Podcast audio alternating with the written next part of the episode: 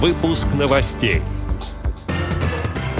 КСРК ВОЗ прошел турнир по настольному теннису для слепых. Гала-концерт фестиваля «Белая трость». Далее об этом подробно в студии Алишер Канаев. Здравствуйте. Здравствуйте. Как сообщает агентство социальной информации, гала-концерт благотворительного фестиваля «Белая трость» приурочен к Международному дню белой трости, символу незрячего человека, который отмечается ежегодно 15 октября.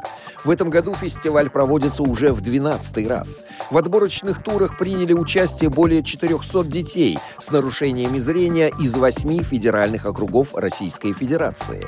По итогам межрегионального отбора для участия в гала-концерте в в Москву приедут 28 детей со всей страны. Дети с нарушениями зрения выступят на одной сцене с известными артистами. Юные таланты поддержат звезды эстрады Алсу, Валерия, Тамара Гверцители, Анита Цой, Марк Тишман, Александр Олешко, Надежда Бабкина, Денис Майданов, Наташа Королева, Бурита, Зара, Витас, Родион Газманов и другие.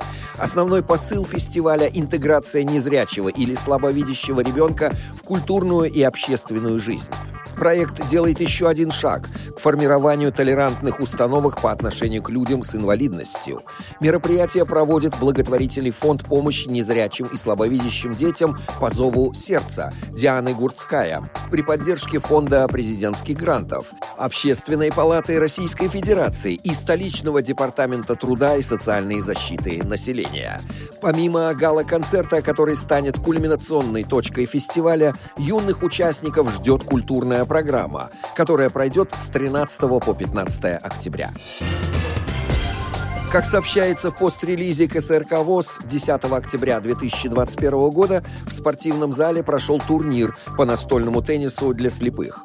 Мероприятие проводилось Центром паралимпийского спорта совместно с культурно-спортивным реабилитационным комплексом ВОЗ при поддержке Фонда президентских грантов в рамках проекта «Физкультурно-оздоровительный реабилитационный марафон «Мы своей судьбой закалены». В соревнованиях приняли участие более 30 спортсменов с нарушениями зрения зрения. Одновременно с турниром по шоу-дауну прошли соревнования по турболу, что сделало это спортивное мероприятие еще более насыщенным и интересным. Победителям и призерам соревнований были вручены кубки и медали.